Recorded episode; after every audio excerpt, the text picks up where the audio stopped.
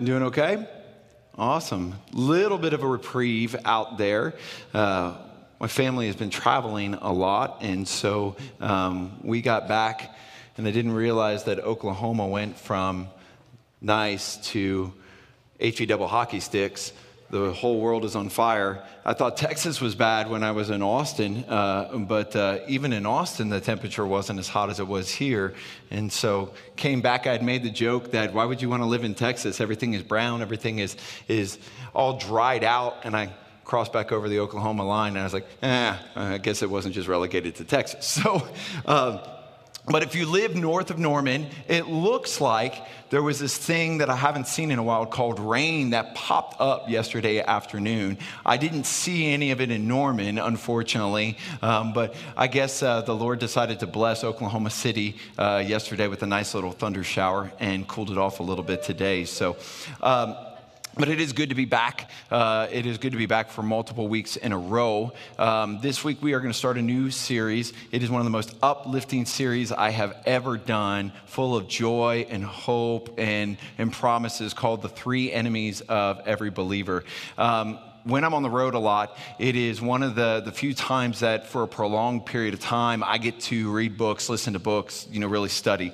Um, I've said this multiple times before. A couple years ago, my wife and I decided that we would take uh, a sabbatical in the fall. And uh, that's normally we kind of get through the feast cycle. We do the Feast of Tabernacles in Chandler, and then we just, whew, like, the feast cycle is done for the year and we relax. And during that time, we get to do a lot of Bible studies, a lot of, of reading of different books. Um, but this year, we have been on the road so much for small uh, time frames that I actually get to listen to books. And um, one of my favorite authors right now is a gentleman by the name of John Mark Comer. Um, he's got multiple different books. Um, one of them was really the, the inspiration for one of the teachings I did before called uh, Hurry. And his book live no lies has really really impacted me to, to really look at some areas of my own personal walk. Um, and so, if you guys want to go, I'm not going to go super in depth on, on everything that's in that book uh, today in our sermon series, but that book did really inspire me. I've now gone through that book three times uh, in the last 30 days, um, even so much so that I actually went out and bought a hard copy book, which is like the first time I've done that in a long time, just so I could highlight and underline and make notes, and um, gave it to Cam, gave it to Emmett one night, and Emmett went back and said, Hey, hey, Dad, here's this book. My coach, my coach has read it three times. And so um, I do encourage you. Uh, it's, a, it's a book. He's an author I really, really enjoy. Um, he's doing some amazing things to take the Saturday church message of the Sabbath to the different denominations of Christianity. And so let's dive right in today. Um, conflict seems to be everywhere. I mean, again, I'm only 40. I have not lived that long on this earth. But in my mind, whether it's true or not, in my mind, when I was younger, things were more peaceful. I remember when a, a, Democrat was voted into office when I was younger, and not all the Republicans lost their mind.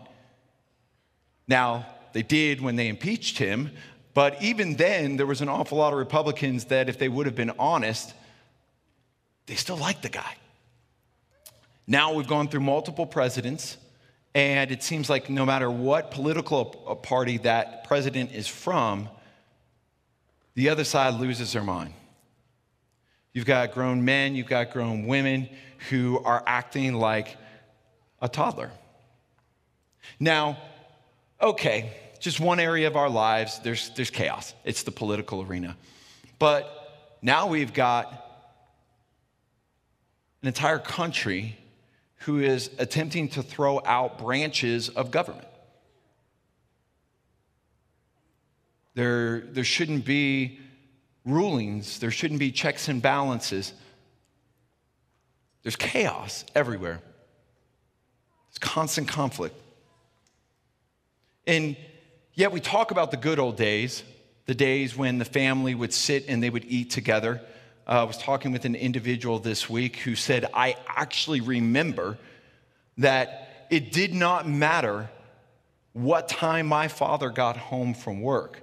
we were not eating until my father got home from work because he was the breadwinner. He was the one who made the money for the family. And if he wasn't going to eat, we weren't either. That's a personal testimony. Now, I didn't, I didn't experience that. We did family dinners, but I never experienced anything to that extreme where there was such a respect for the leadership of the household that you would wait to dine together. Now, if you can get your kids to sit still at a table at all, it's considered to be good. Only conservative families who are behind the times have family dinners. Progressively, we're coming and going. I grabbed something to eat on the way home. And yet, we wonder why households don't have peace.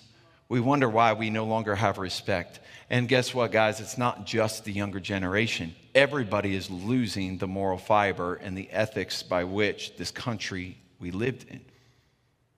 Now, I won't go so far as to say that this was a nation that was founded as a Christian nation, but you can say that there was Christian morals and ethics that were at the fiber of what they were trying, the forefathers were trying to instill in this nation. Now, no matter what happens, this nation will fall apart. It has to, because there is nothing in the Bible that I read, and if, if I'm wrong, I'm not above reproach, so please come tell me. There's nothing in the Bible that I read that tells me that Jesus is coming back to sit in the White House. And I can tell you that I am a pastor, I am not a politician. I am not here to be a pundit for the social justice movement or for laws or for whatever.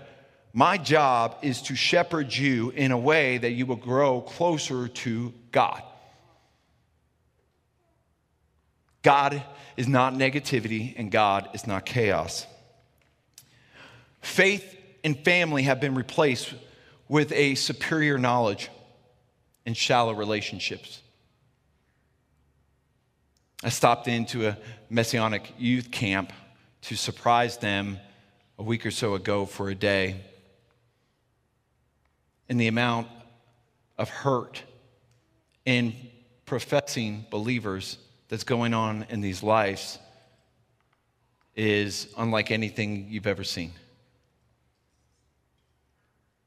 If you think that you are affected by the negativity and the shift that has happened in our culture, under the premise of a superior knowledge,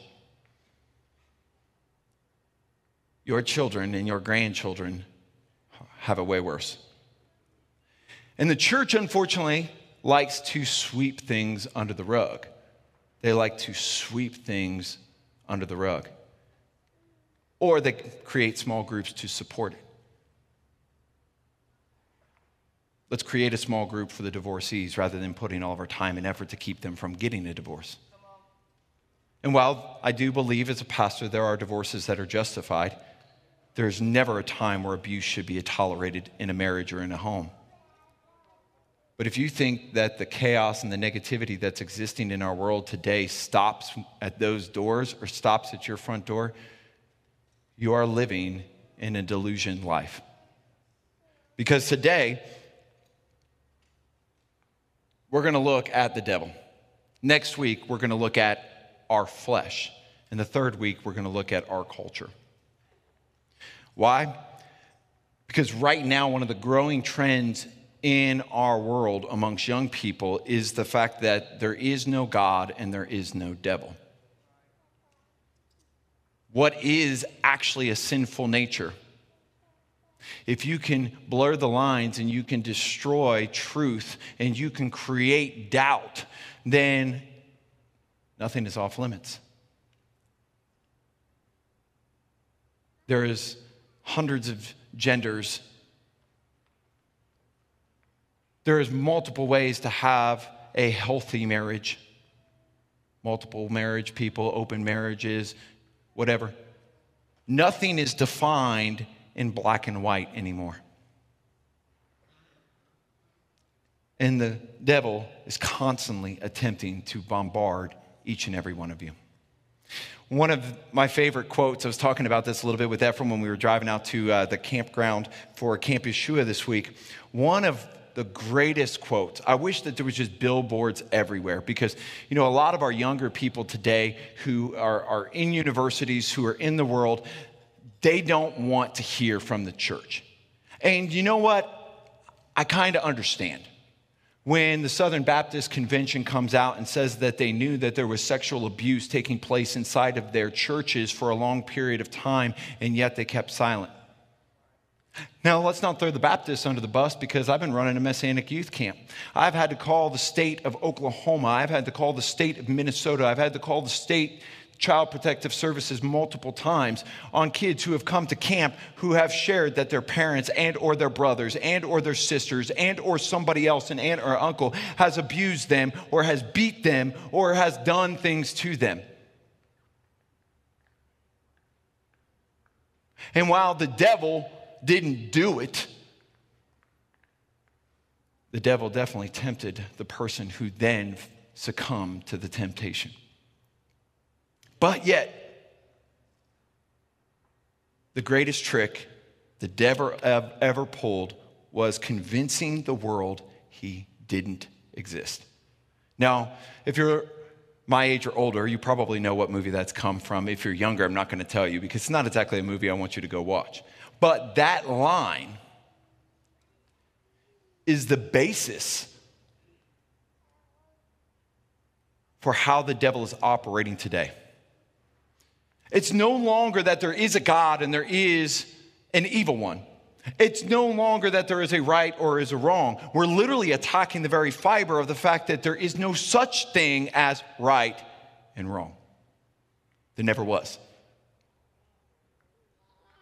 Now, if you've seen the statistics, and we've talked about this a couple of times that I've preached before, the amount of people who are in their young 20s, late teens, who have left the church, who do not consider themselves to be a part of, of the religion of Christianity under whatever denomination you want. Those numbers are astronomical, let alone the ones who never profess to be a Christian to begin with. So if people are walking away from their faith in God, what about people who never had it? What about people whose moral and ethical compass as they were growing up was never based upon a set of rights or wrongs? Let alone the amount of households that grow up without a mother or a father. An aunt, uncle, grandmother, they're just doing their best they're just doing their best. Whether you choose to acknowledge it or not, we are in a constant war against the devil, our flesh, and our culture, what the Bible normally refers to as the world. So, over the next three weeks, we are going to look at these three opponents that we have to battle against the devil being deceptive ideas and lies, the flesh being us wrestling with the desires of this world. And three, our culture, which is an antichrist society promoting our sinful nature. We'll look at how the Bible talks about the devil twists the truths of God to promote a culture that is constantly tempting our flesh. A culture where there are no morals in a culture where it is becoming progressively hard to profess that Jesus is the Messiah. We live in a culture where we have quickly become the cognitive minority. Think of that. If the founding fathers were Christian, if this was a Christian nation, and that was how it was founded, we are considered as Christians the cognitive minority now in the United States of America. How far we've come in such a short period of time. How far we've come. In order for us to understand how we can overcome the devil and how the devil works, we have to go to the scriptures and we have to look at my favorite person who ever walked on the earth, Jesus. Jesus, Jesus. Why? Because if we're going to face it, Jesus faced it. Why? Because just like any good leader, he came to set the example to show you how to overcome the same way he did. And by doing so, he empowered us with a hope that we could actually overcome. How many of you read the story of Jesus being tempted in the wilderness? Most of you? Okay. One of my favorite stories, you know, I did a teaching on a couple years ago that Yeshua conquered the conquered death before the cross, and it was all going through Mark's gospel. In Mark chapter 1, and I'm going to kind of paraphrase this for you right now. Mark chapter 1, it tells us about the fact that John the baptizer was baptizing of water out of the city. And here comes Jesus of Nazareth, Yeshua HaMashiach, whatever you want to call him, Jesus Christ, Mashiach, comes and gets baptized. As soon as he's baptized, out of the water, the dove descends, the Father speaks, and the Spirit sends him first thing not to IHOP for a stack, not to cast out demons, not to take down the temple leadership, not to go to the prostitutes. No, he takes them straight to the World Series. There was no warm up for Jesus. He didn't get to go play rec baseball. He didn't get to play beginner level before he went to expert level on Madden. Jesus' first place that the Spirit drove him was to the desert where he was tempted by the devil. Hasatan, the evil one. Think about that for a second. We don't like to talk about from the pulpits anymore, and we don't really like to talk about in general the temptings, the trials, the tribulations that go on in our lives. We like to talk about positive. We just want to be positive all the time. The problem with that, though, is the only way you can understand the positive is that you have had to go through the negative. And they both exist in your life. You know, the last two weeks we've heard about Ephraim teaching about forgiveness. We only have to forgive something, somebody if something negative happened. Last week we heard from Lauren about loving better. We only have to love better if you struggled. And it's time for us to be a little bit more open and honest with the fact that every person in this room struggles. Now, you don't have to admit it to me. This is not Catholicism. I don't have a box for you to come and, and, and me to say 45 Hail Marys and you're gone. Like, the, that doesn't exist here. But I know that you sin. I know that you struggle because I know that you are wired exactly the same way that I am and I do.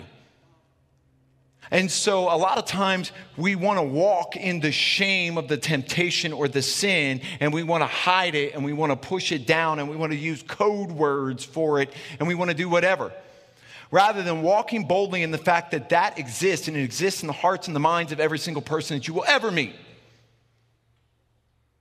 And just because the cross you're bearing today is different than the cross that somebody else is bearing tomorrow doesn't mean that you both can't lock arms and understand that the one who brought you together bore all of it on a cross.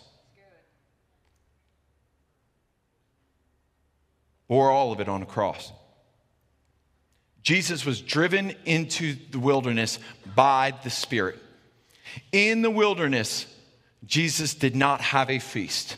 In the wilderness, Jesus did not invite Hillsong for a concert. In the wilderness, Jesus did not create all of his lifelong relationships with all of his buddies. In the wilderness, he was not escaped, surviving, and enduring for the tribulation. In the wilderness, he had one mission, and that was to put the devil on notice. That was to put the devil on notice. Now, the devil knew he was there. Devil wasn't stupid. The devil is not the little cartoon character that we remember from the days. They can't even put a devil on TV anymore because he doesn't exist, right?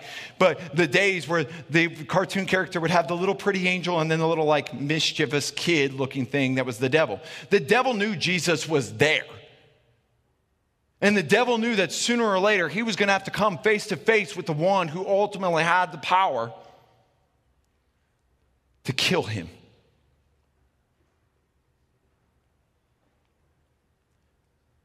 If you know that you're going up against an opponent whose sole mission is to end your reign of power, would you not give it everything you've got? Would you not apply the greatest of tactics that you knew for your survival? That's how I approach Mark's gospel. The arch nemesis of God got to meet God face to face for the final battle in the flesh. So, when you look at Mark's gospel and you look at the temptations that the devil brought to Jesus in the wilderness, wouldn't that be a pretty good place to start with if the devil is going to attack you? These are the areas by which he's going to come the hardest. It only would get easier from there. And we're going to look at that a little bit more in culture, but it's important for us to enter into that mindset when we look at how the devil is doing stuff. Now, I will tell you, and there's some of you in this room who've done ministry with me for many years, There's some of you who have been part of youth camps and events, and that I don't see dead people. I don't see demons crawling up walls or flying. That is not a spiritual gift I have. I am not a, a. I am not a Pentecostal. That was not my background. I was raised as a Baptist. And I thought I was really rebelling when I became a Messianic and learned that it was okay to drink. When it comes to tongues, when it comes to the devil, when it comes to demonic possessions, when it comes to exorcisms, when it comes to all the stuff that you've seen in horror movies, I don't know anything about it other than what the scripture says. Now, I can tell you, I've experienced some things in my life that I just can't quantify. Some of you in this room have been in the room when some of that's happened. Some of you heard my testimony about when those things happen.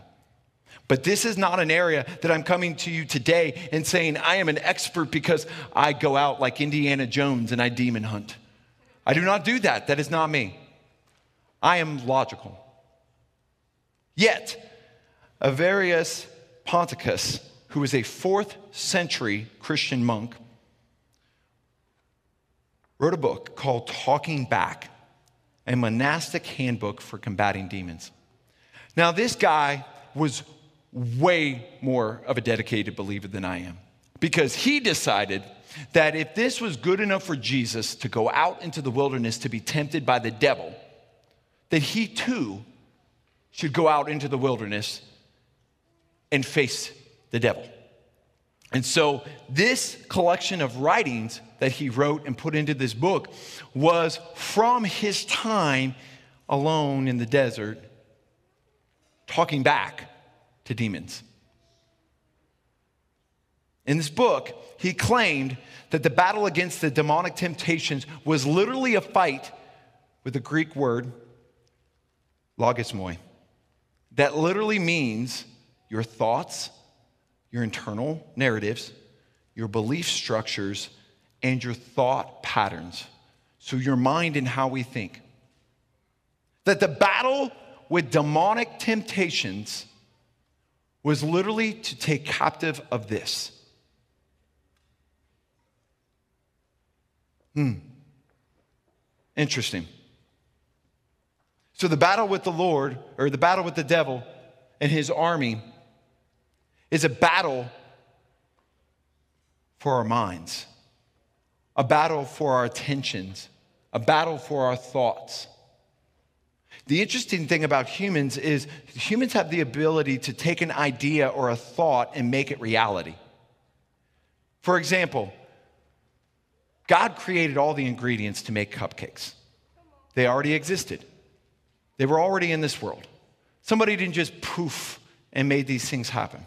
Yet humans, somewhere along the lines, decided, you know what? What would be amazing is a cupcake. And they brought flour and they brought sugar and they brought all these different things together until they perfected what is today a cupcake. I do not have cupcakes in the lobby. I don't need any cupcakes. I, we ate enough while we were on the road. Somebody got key lime pie. We can talk though. The thought to create something out of the mind into the physical realm. Now, granted, humans didn't just create flour. God already gave us the opportunity to have all of the things we need to create something in this world. But the thought that, hey, we're missing something today, what if I go and put my effort towards creating that? That's a human thought process. So, a lot of times, we think the devil is coming at us with, with a murderer at our front door or with some sort of sexual addiction thought process, a lot of times all the devil's got to get you to do is to question what is right and what is wrong. Did God say it or didn't God say it? Oh, wait, where have we heard that before? The age old story of the garden. You surely won't die. You surely won't die. You surely won't get pregnant. You surely won't get heavy. You surely won't get drunk. You surely won't get stoned. You surely won't hurt yourself. You surely won't. These are the lies that the devil tells you to get you to do stupid things that are not for your, your good or your prospering.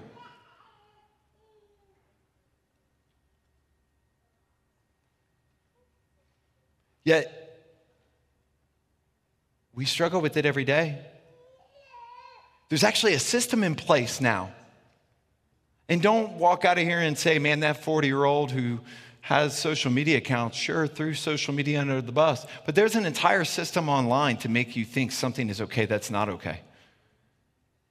We've literally gotten to the point where we question everything. Everything.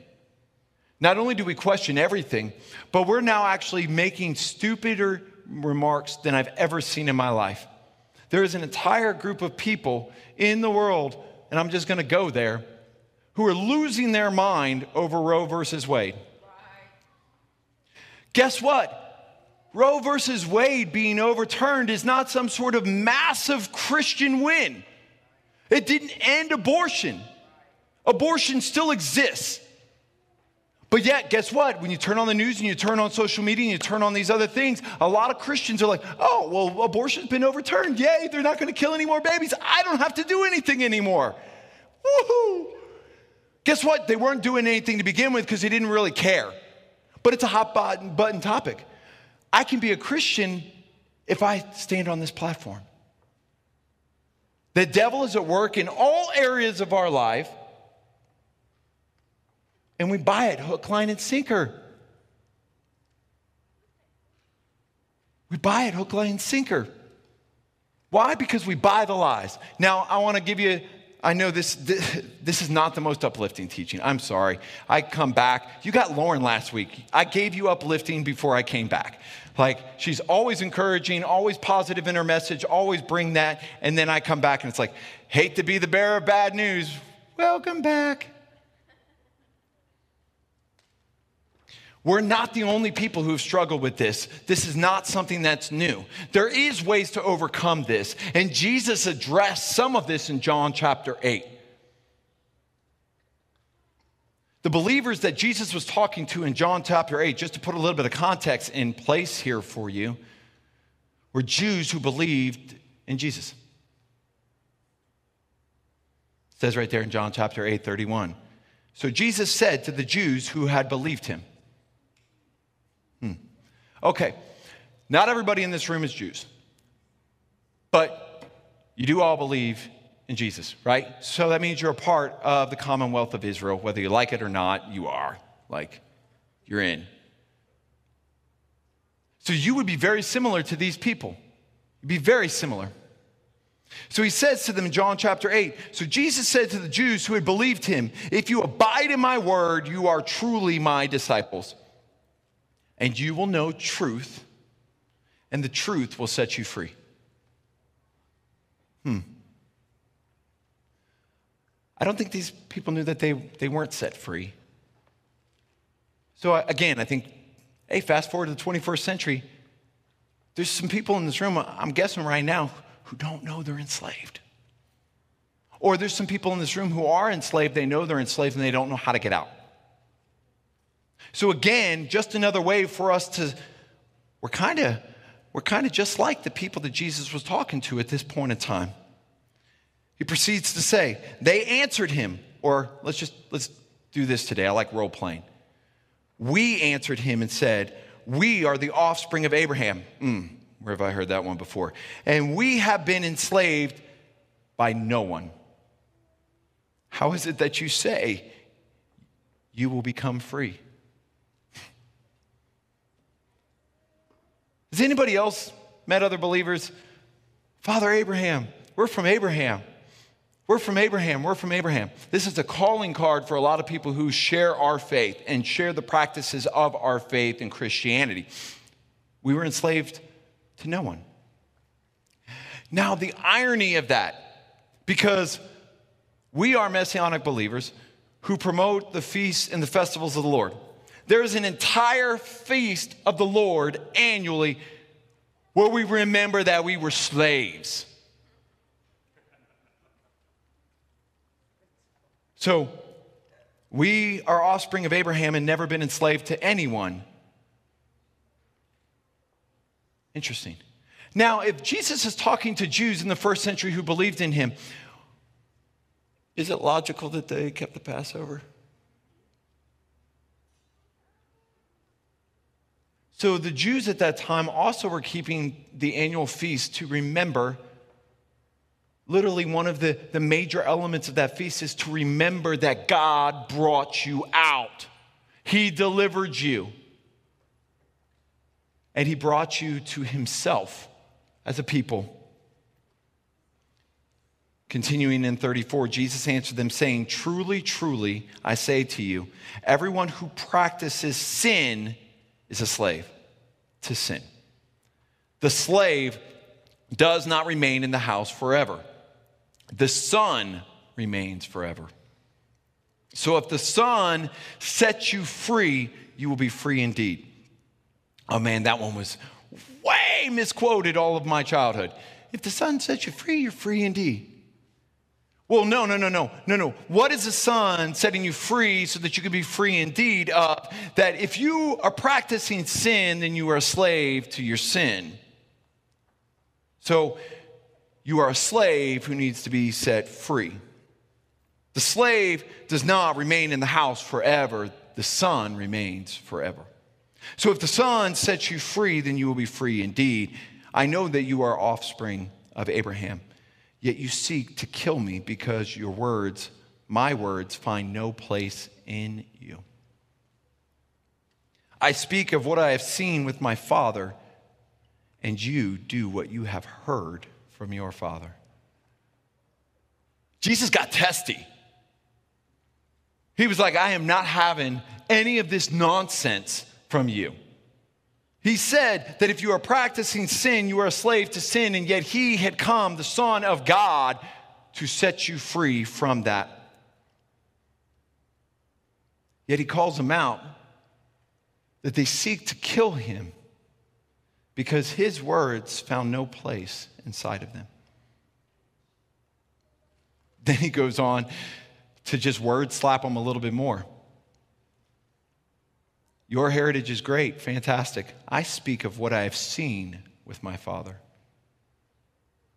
That implies that Jesus has seen the Father and seen the Father do, seen the Father execute. And then he slaps them with words and says, And you do what you have heard from your Father.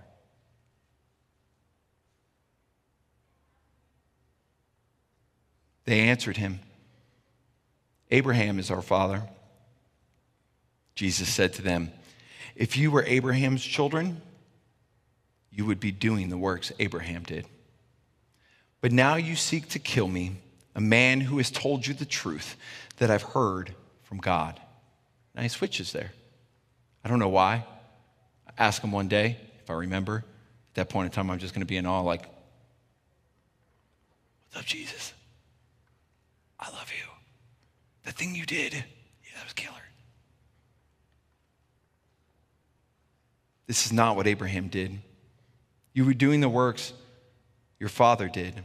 They said to him, We were not born of sexual immorality. We have one Father, even God.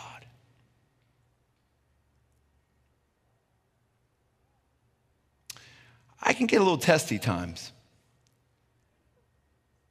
But if Jesus walked through that room and I started to talk to him like this, somebody punch me, stop me, kick me, knock me out.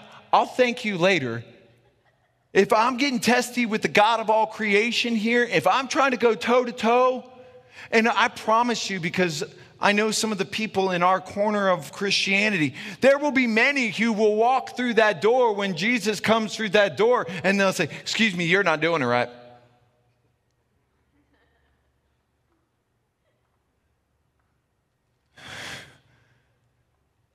Jesus was not having any of it. He was not having any of it. Jesus said to them, If God were your father, you would love me. For I came from God and I am here. I came not of my own accord, but He sent me. Why do you not understand what I say? It is because you cannot bear to hear my word. You are of your father, the devil, and your will is to do your father's desire. Now, I have no idea. The Chosen hasn't shown me how this went down. But I am guessing that in this testy exchange, that Jesus was giving it right back. If God were your father, you would love me, for I under, you would understand what I say. It is because you cannot bear to hear my word that you are of your father, the devil, and your will is to do your father's desire. Now, most likely, that's not how it happened, but that's how I like to think of it.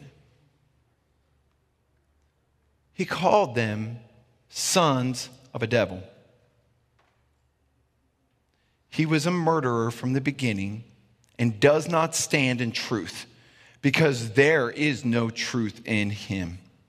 When he lies, he speaks out of his own character, for he is a liar and the father of lies.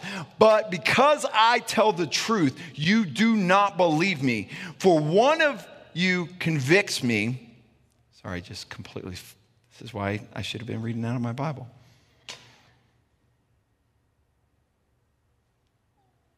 Which one of you convicts me of sin? If I tell the truth, why do you not believe me? Whoever is of God hears the words of God. The reason why you don't hear them is that you are not of God.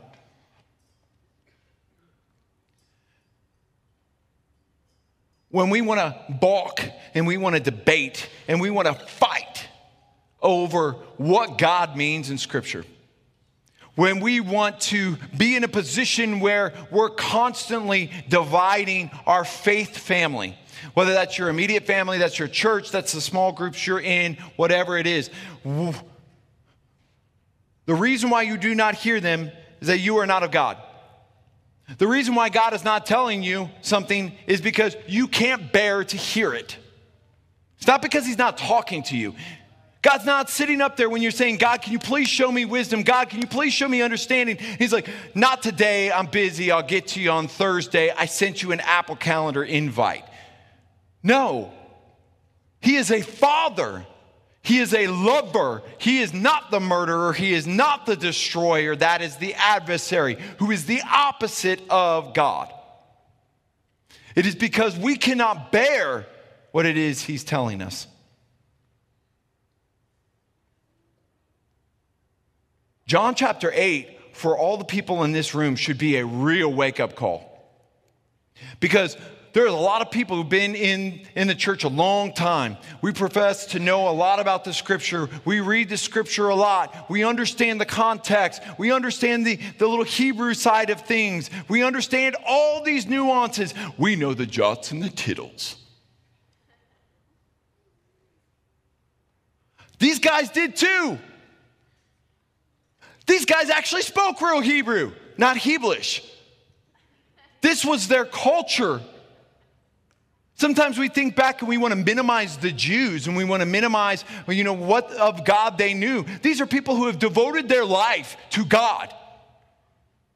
All the things that we want to learn from, they lived. We sit down and we talk about Donald Trump not getting reelected. They sat down and talked about the time that they went through the Red Sea. It's not the same. And then the stories get told and it gets told and it gets told. And we talk about how awesome it was to have a joint Passover with, with Timber Creek this year. But like they were like, I remember the Passover. Your great, great, great, great, great, great grandma told me on that night that this happened. They were there. They were there. They weren't stupid. They weren't ignorant. They just didn't recognize that they had fallen into the trappings of this world. Guess what? If we keep acting like the devil and there isn't evil around us, we're going to end up in the same exact spot if we aren't already. Because Jesus himself says he's a murderer. He's been a murderer from the beginning. He was a liar, liar from the beginning. When he lies, he's literally just doing what is natural to him. Can you imagine if God were to say that about us? When Chris speaks, he lies because that's his character. That's, that's some harsh punishment right there, guys. That's some harsh punishment. The Greek word that was used there in John chapter 8 means he's a slanderer, an accuser. But yet, all the time we accuse people. I got five kids. There is not 20 minutes that doesn't go by that somebody's not accusing somebody of taking a nacho from them or stealing an iPad from them or talking rudely to them or something. They're accusing each other all the time. And guess what? I I tried to count how many times I accused people this week, and I was going out of my way to not make slanderous or accusatory statements. And you should shoot me. I tried. I tried my hardest, and I failed miserably. And the only thing I could do was go back to God and say, God, I pray that you bless that person more so than ever before for the fact that I couldn't keep my mouth shut. My wife will tell you I sat in a lot of silence this week and I still failed miserably. But Jesus goes on, and the scripture goes on to tell us that the devil is many titles.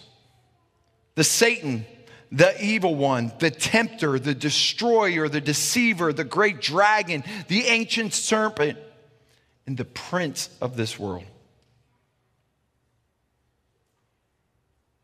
John chapter 12, 31, John chapter 14, 30, Ephesians 2, 2, John 16, 11, 2 Corinthians 4, 4. All these scriptures have titles for the devil. And again, I don't know exactly why they chose to do it this way, but some scholars believe that the reason why there isn't a specific name for the devil and that Jesus just uses titles or adjectives is because he's basically sliding the devil. Like, you don't even have a name, bro. I'm not even to speak your name. Like, that's how insignificant to me you are.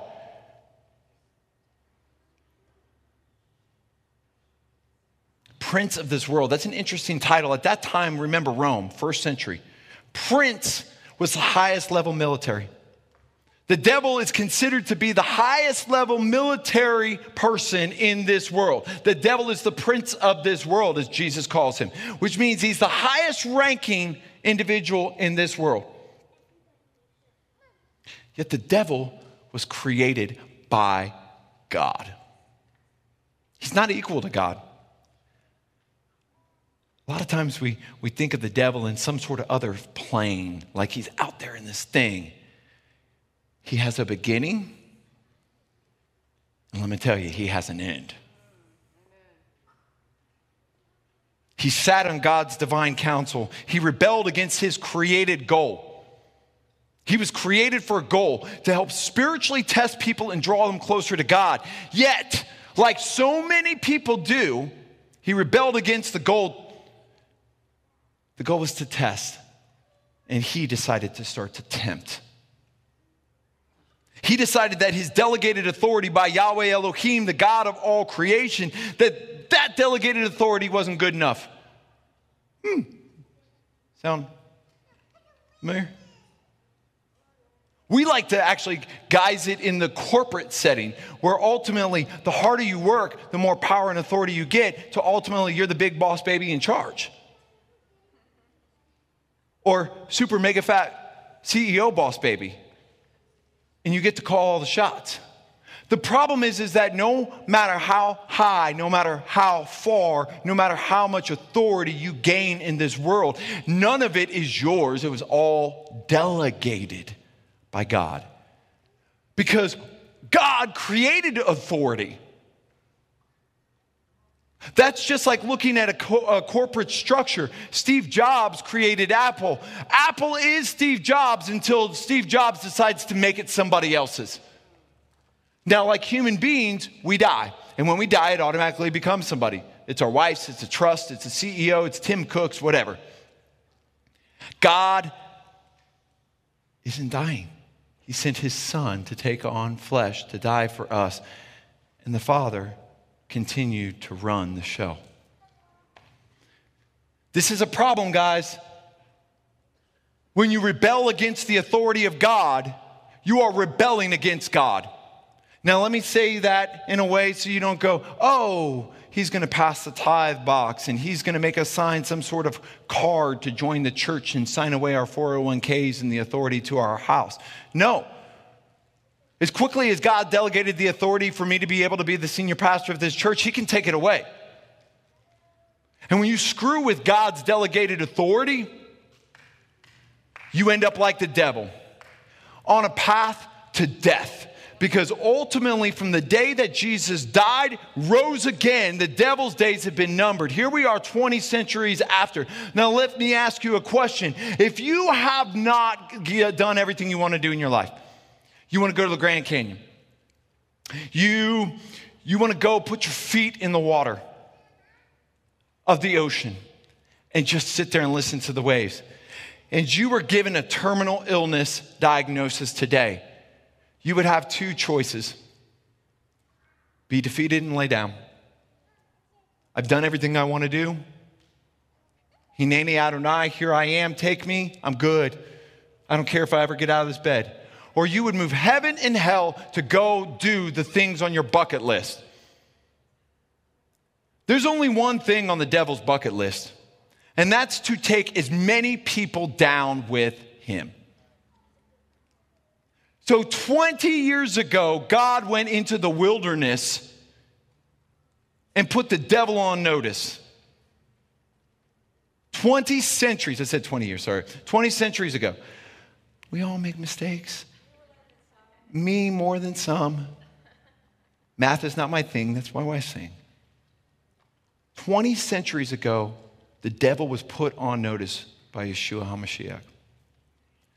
So, over the last 20 centuries, do you think he's gotten more patient? Do you think he's gotten more kind? Maybe he has more peace. Maybe he's more gentle. Or maybe he understands that literally he is fastly approaching his doomsday.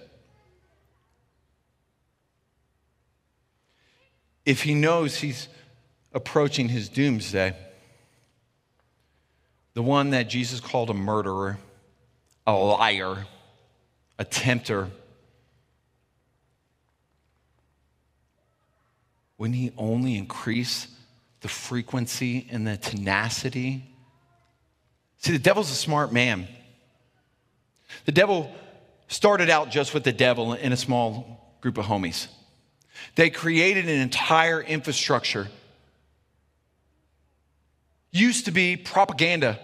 I'll talk about that a little bit more when we get into the culture. The Russians spent an unbelievable amount of money to pump disinformation into our society. And that was not during Donald Trump's election, long before it. Why? Because they knew if they could create a blurred line between what is truth and reality and what is not, people would turn against each other. Oh, where have we heard that? A house divided shall not stand. Let me put the messianic movement on notice. A house divided does not stand. Disinformation is not the truth that God spoke of. If we continue down a path where we propagate that nonsense, we will end up not with our father Abraham, not with God our Father, not with Jesus Christ our Messiah. We will end up with our father, the devil. Because the truth will not be in us. God will expose the lies because God is going to kill the devil. He will pay for what he's doing. In the meantime, don't allow him to take you with him.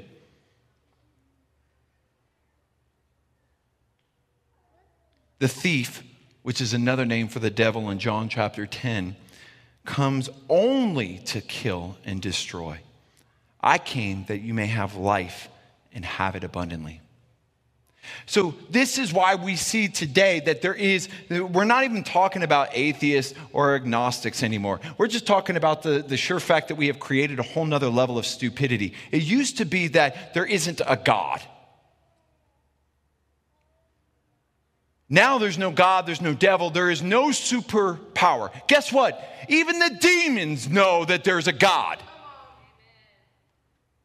Even the opposite side, who wants the death of Jesus, who wants the death of you, and wants the death of the kingdom of God, knows that God exists. So now the devil has perpetrated such a lie and such a twisting of our culture that we don't even believe that there's a God or a devil. You're the God.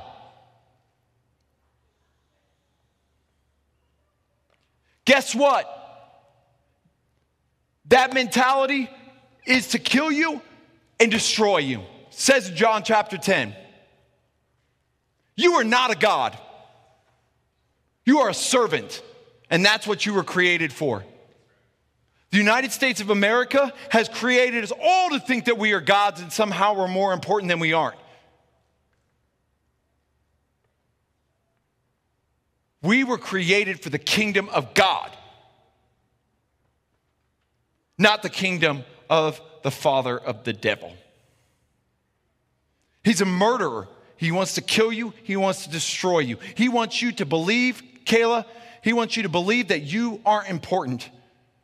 God knows you're important. He doesn't need to make you feel that way. The devil needs to make you know that he already thinks you're important. From the moment you took your first breath, he saw you as beautiful. Nicole, all of you. This world wants you to believe that you're not important. This world wants you to believe that He doesn't exist. You are the most important people to Him because you are the way, the truth, and the life. Jesus in the flesh right now because the Holy Spirit lives inside of you, and you are what can defeat the devil. Because that's where the truth comes from. The countdown clock was set on the devil the day that Jesus walked out of that tomb. Now, I want to make sure you understand something. Not everything that happens to you is the devil. See the shirts, not today, Satan.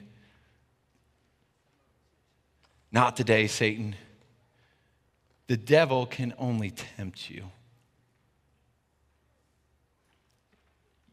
When you sin, it was not the devil, it was you. Because guess what? Everybody in this room, everybody who watches online, The devil is tempting all of us. It's whether or not we have succumbed to that temptation. And that's on us. And we must take responsibility for that. Sin is sin. How do we overcome the devil? Same way that Jesus did. In the wilderness, God fasted, He prayed, and He talked back to the devil.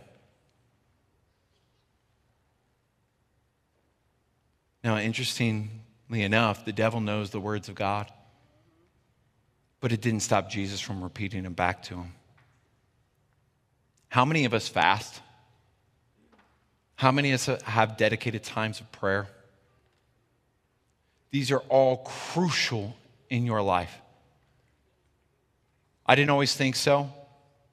I always thought sometimes they were just obstacles, hard. But I try to have times of fasting every single week. I try to have times of prayer daily. Sometimes I, I used to go where I'd only pray about two, three times a week. I had a youth sit with me at the youth camp and say, I need you to pray for me. I said, Sure, what can I pray for you for, son? And he goes, Every time I try to talk to the Lord, I feel like I'm not doing it right. And I just looked at him and I said, You need to tell the devil to get out of your head. God doesn't have a right way to talk to him. And he looked at me, he stepped back. And I was like, God is not telling you that you are, you are not adequately coming before him and speaking to him. God is not up there saying, My friend, your words are not eloquent enough. Come back with better ones. That's not God, that's the devil. And it may not be the devil, it may be a demonic force, it may be whatever. But if you want to see the power of God move the same way that it moved during the time of Jesus, we got to start eradicating the nonsense that exists and hidden inside the churches. And I'm not talking about one place or the other. We've come to a place where we, we excuse abuse. Not here. If, if I ever find out that somebody in this church is abusing their spouse verbally, mentally, physically, if you don't repent and we don't go through a process, I'm counseling them how to divorce you. I'm not counseling somebody to stay in abuse because God would not be okay with that. This is not a place for you to come and hide your sin. This is a place for you to come and bring your sin and lay it down before the congregation, all of us, so that we can heal it, we can repent, and we can be set free. That's real freedom. That's what Jesus is talking about in John chapter 8. The devil wants to enslave you to sin. Jesus already gave his life so you can be set free.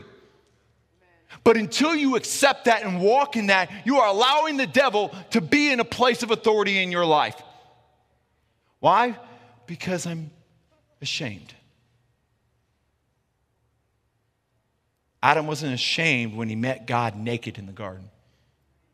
It wasn't until after he came into cooperation with the devil. There is nothing you can do in this life. There's no sin you can commit that you cannot fall on your face, repent, and be restored to God.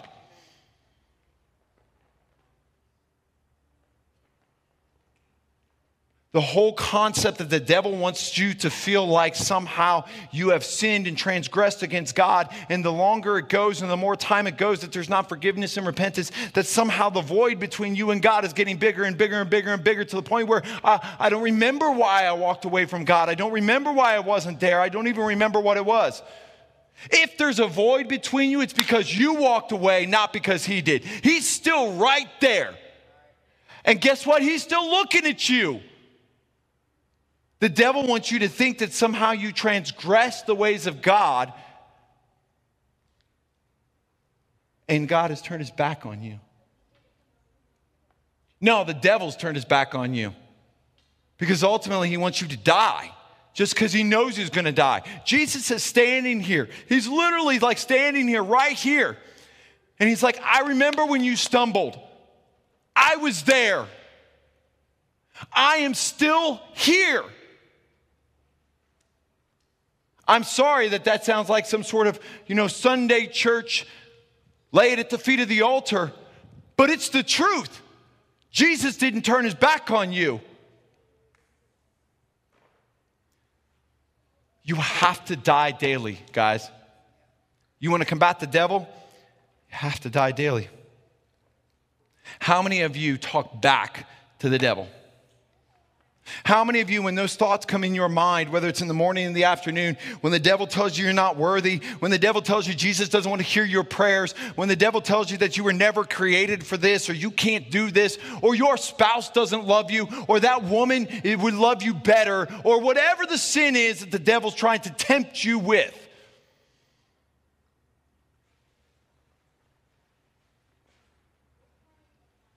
How many of you talk back? How many of you talk back and say, You need to get the heck out of here? You're a liar. I've had it happen. The people in the car parked next to me at the traffic light probably think I'm a schizophrenic. Verbally out loud, it's like, You need to get out of my car now.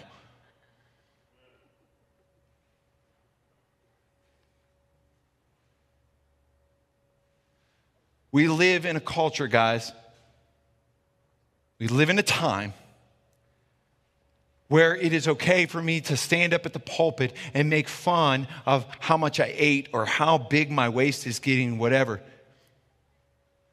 But we would never accept somebody to get up here and joke about a sexual sin.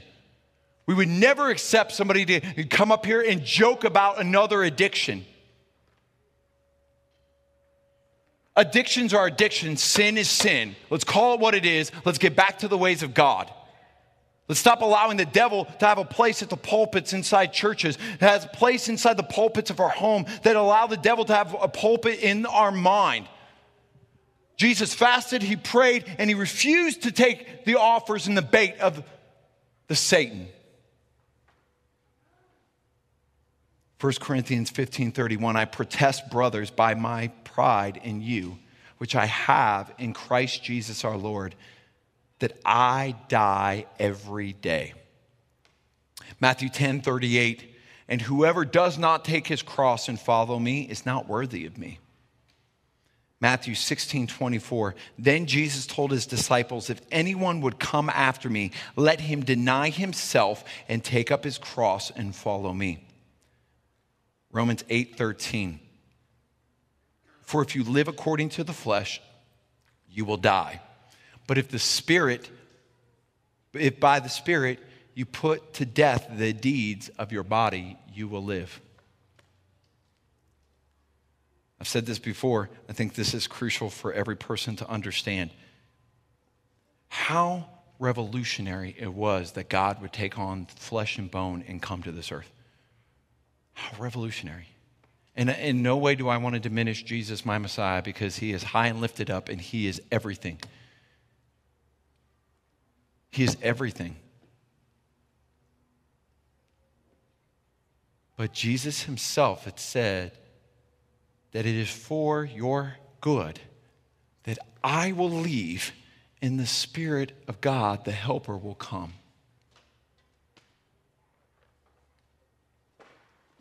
Can you imagine the devil going into the wilderness to take on Jesus mano a mano?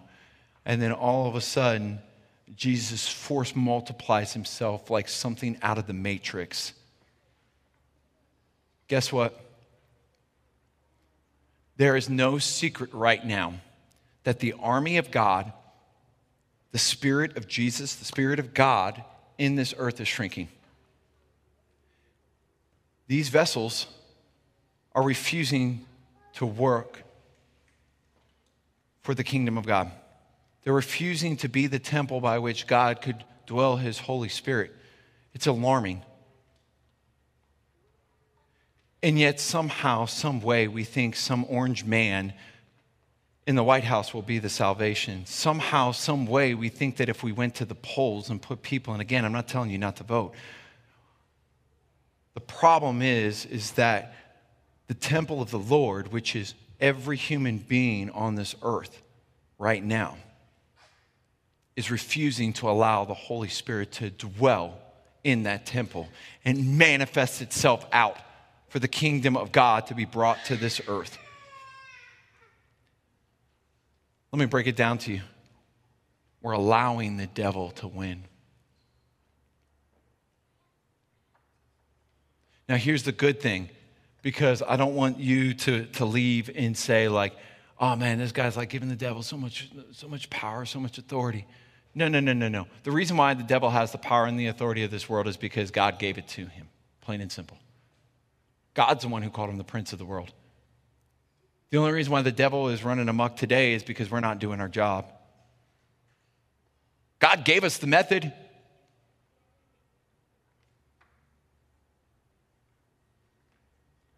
going to give you some hope.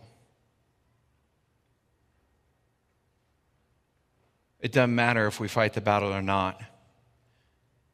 God is going to keep his namesake perfect, and he always has. God didn't send Jesus to this world so that just when we as human beings decided to, to transgress him in his kingdom, that somehow he was going to say, Oh, shucks, the devil will live on forever. The devil's going to the devil's going to die. He's going to be bound. God is going to keep his word. The question today is do you know people, maybe you're one of them, who currently is being bound by the devil? Who the devil has power over you, who you've given them influence.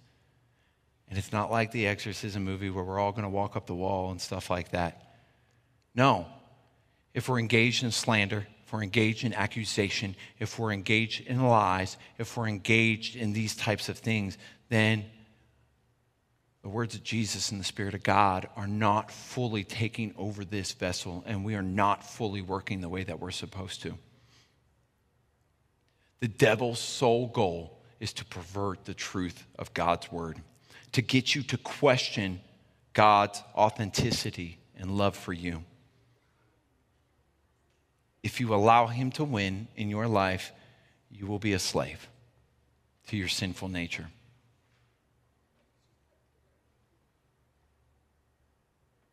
God tells us, and the apprentices in the first century of Jesus tell us how to overcome this. We must die daily. This isn't a one and done, guys.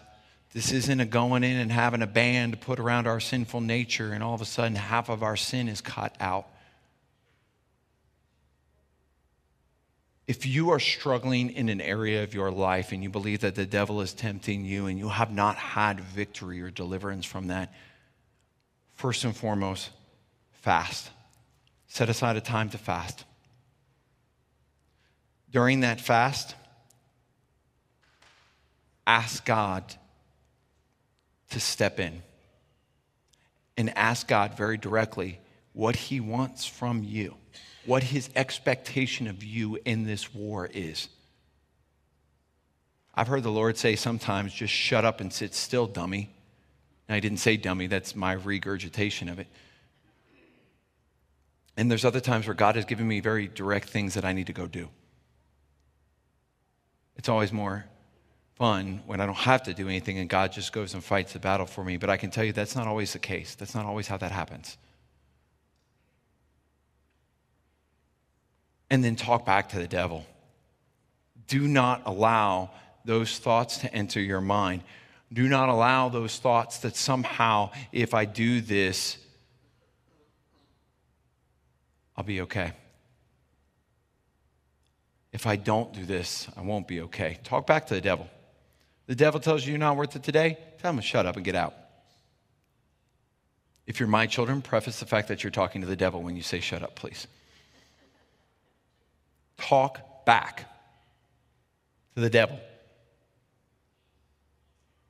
and allow God to use His Holy Spirit to empower you in ways you've never seen before. I'm still a newbie at this. I won't sit here and act like I'm, I'm professor emeritus with all the answers. I'm still walking this out, but I can tell you it's transformed my life and it continues to transform my life.